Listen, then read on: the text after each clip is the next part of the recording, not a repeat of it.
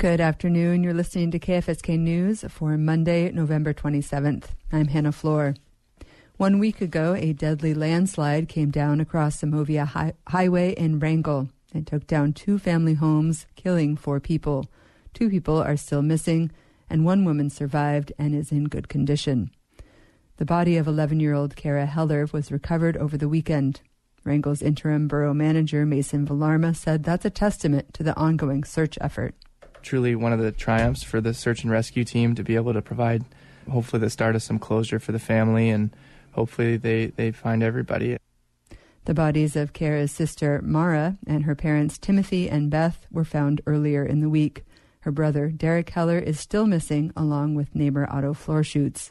Search canines remain on the scene, but the Alaska Department of Transportation has started to clear the road. A 200 foot stretch remains blocked by landslide debris. Until it is cleared, about 55 households toward the end of the highway are only accessible by boat. The city, along with community volunteers, has been providing them with supplies.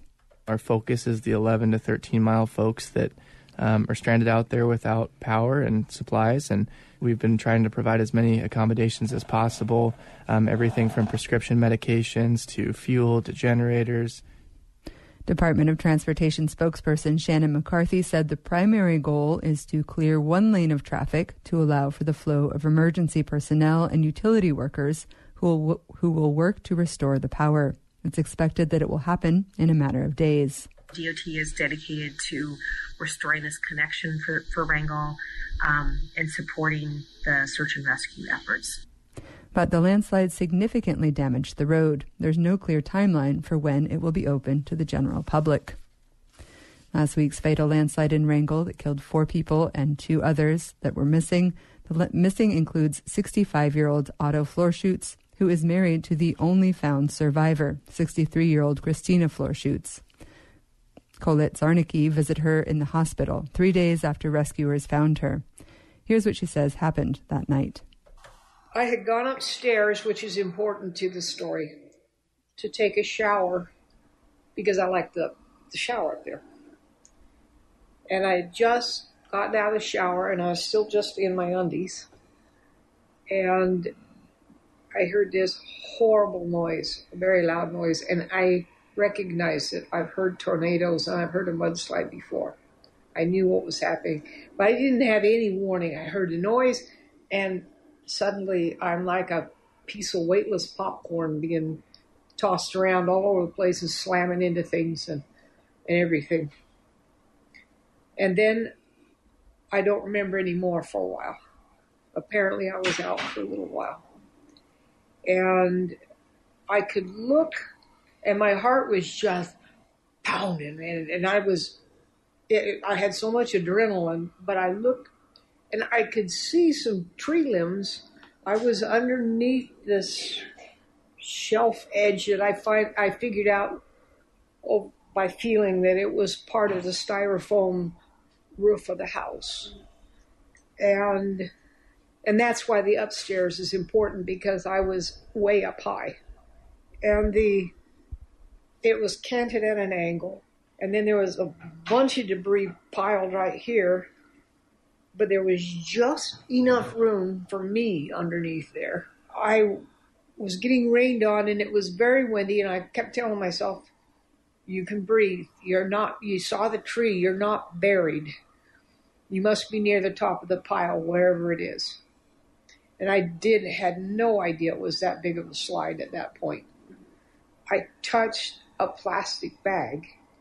And I instantly knew what it was because I had a large plastic bag up there in my sewing room, which was upstairs, and it was full of polar fleece yardage.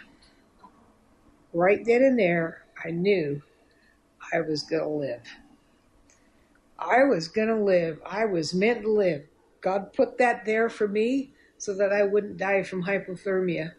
So I squirmed back underneath there and, and I un- untied the bag and pulled the polar fleece kind of up over me and then pulled the bag over me to try and shield me from some of the rain anyway.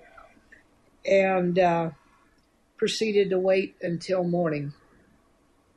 Um, it wasn't pleasant. It wasn't fun. I got terribly cold, and I had awful leg cramps. I was screaming with the leg cramps at times. Um, and during the night, it was still really dark. I heard a very strange thump, thump, thump, thump. What is that? And at first I thought it was somebody poking through the wreckage with a pole or something. And and I'm hollering out, hey, I'm over here, you know. And thump, thump, thump, thump, thump, thump. And then I realized, oh, it's one of my dogs sitting up there wagging its tail. So I talked to the dog during the night and told it to bark when somebody came so that I, if I was kind of half out of it, I'd be able to holler. And I haven't haven't seen her. She wasn't there in the morning when I uh, when it got light, and I squirmed out of there. I was shaking really hard, so I, I my feet right at that corner of the house was this bag, and this is part of the story. It's full of women's extra large and large jammy bottoms I buy at the thrift stores. and I, they're really good quality polar fleece. I shouldn't be telling my secrets. I had a bag just full of pajama bottoms. And so I, I put this pair on my head and just pulled it over my head and then wrapped the legs around my neck and knotted it on. And then I put my arms in another pair and I pulled on another pair. And then there were some scraps in the bag that are laying around that I could just wrap around my feet to protect them.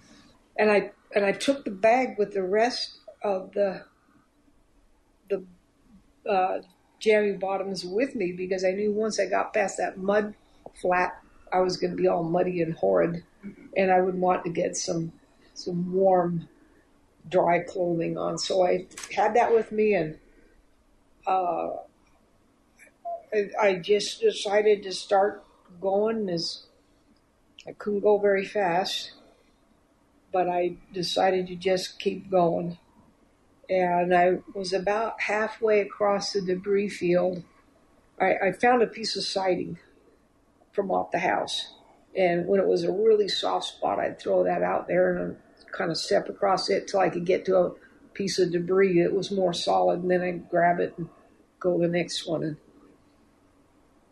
I have no idea how long it took, but I was so cold. Because then I'm out in the wind and the rain and everything. And I am so cold. And, uh, and I get about halfway across that field and I can see where the trees are standing up and there's a great big log jam there, so it's an edge. And I see hats coming through the trees, baseball caps. And I thought, people! Boy, am I glad to see you. And they heard me yell and, and they came and got me.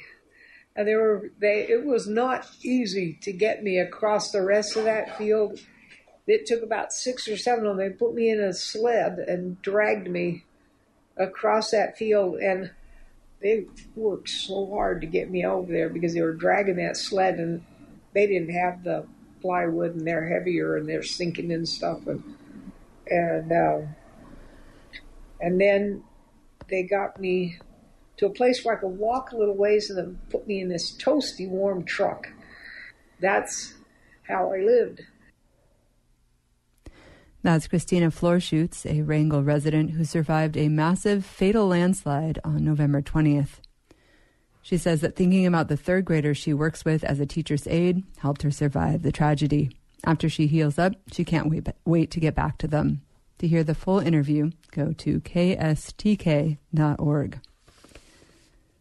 The owners of Wikan Enterprises Incorporated, a diesel engine repair facility in Petersburg, are seeking to purchase the property they currently rent from the borough. As KFSK's Shelby Herbert reports, the Borough Assembly has landed on a price for the property. The land in question has a special designation called Tideland property. Under this arrangement, Petersburg's Harbor Department has collected rent from the Wikan family for the last three decades. Now, Sherry and John Wikan are looking to sell the repair shop so they can retire. But in order to do that, they need to own the entire property, from the building that houses their business to the land directly beneath it. This summer, the Assembly set a new precedent for the borough by greenlighting the sale of leased Tideland property. They directed borough manager Steve Giesbrecht to begin negotiations with Wikan Enterprises.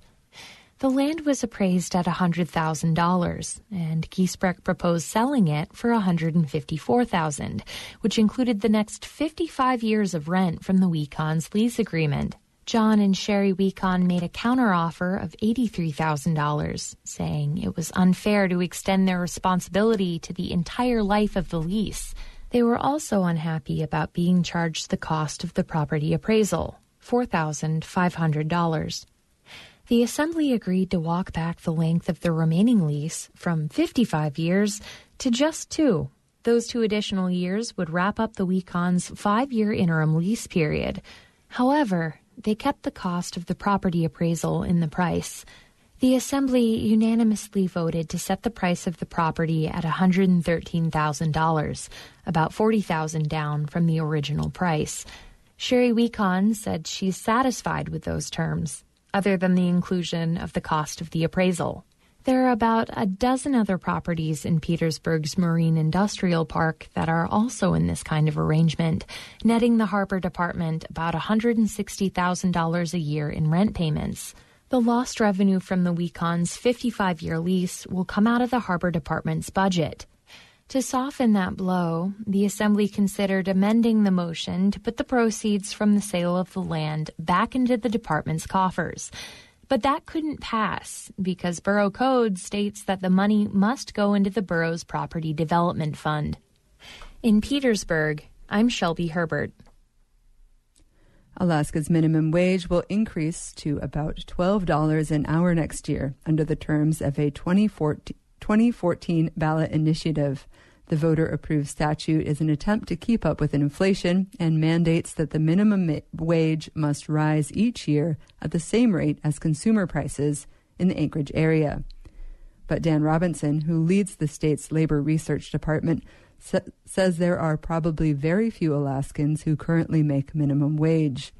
One McDonald's in Juneau, for example, has been advertising a starting pay of $18 an hour, Robinson says. Market forces as strong as they are with the labor shortage, have almost certainly had much more of an effect on how much people are making than the minimum wage has in recent years or will with this uh, increase that's coming in uh, beginning of 2024.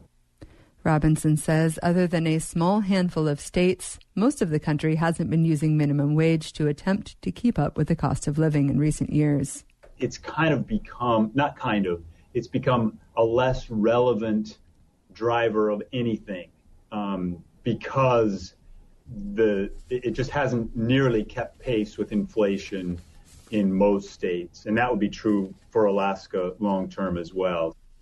A separate state law dictating the minimum compensation for salaried employees likely is a factor for many Alaska workers. Jeremy Applegate works in the state's wage and hour department, and he says, with the exception of government workers, if salaried employees are exempt from overtime pay, they generally need to be making at least double the minimum wage.